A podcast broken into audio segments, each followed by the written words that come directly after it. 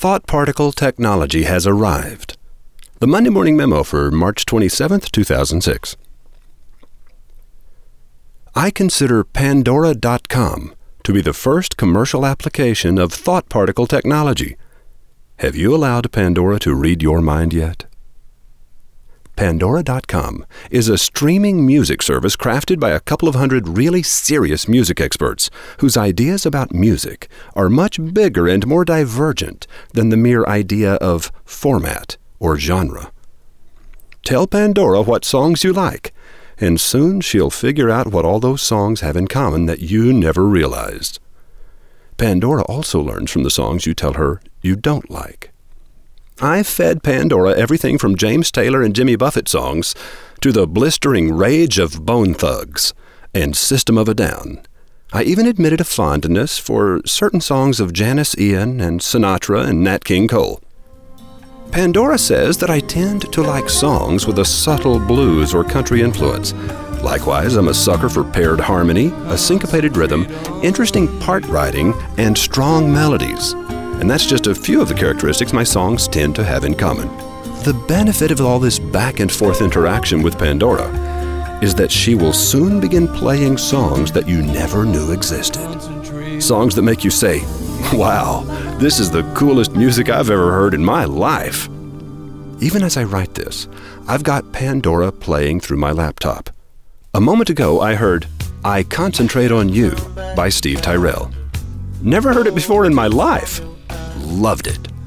Right now, Pandora is playing It's All Right by Big Head Todd and the Monsters. Who the heck is Big Head Todd? A few songs from now, Pandora will change the tempo and take me in another of my favorite directions. Wow, what a coincidence. Just as I typed, another of my favorite directions the mellow mumblings of Big Head Todd segued into the bee sting guitars of 10 years after, playing another song I've never heard in my life When It All Falls Down.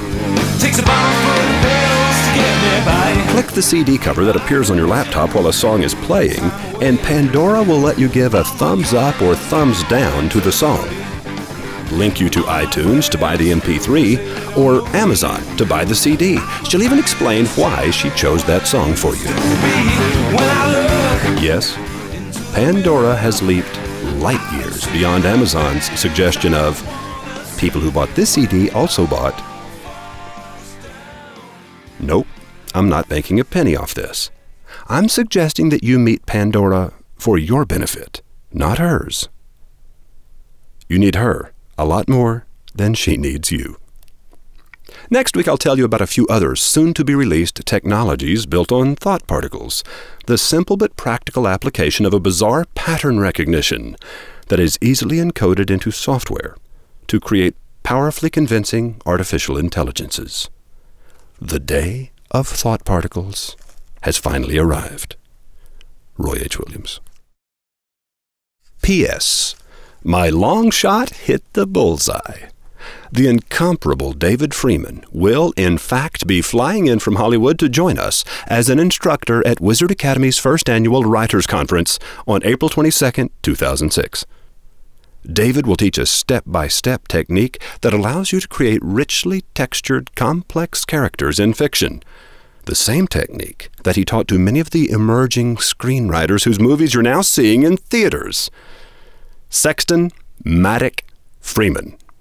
If you want to expand your skill as a writer of fiction, nonfiction, or advertising, be here April 22nd.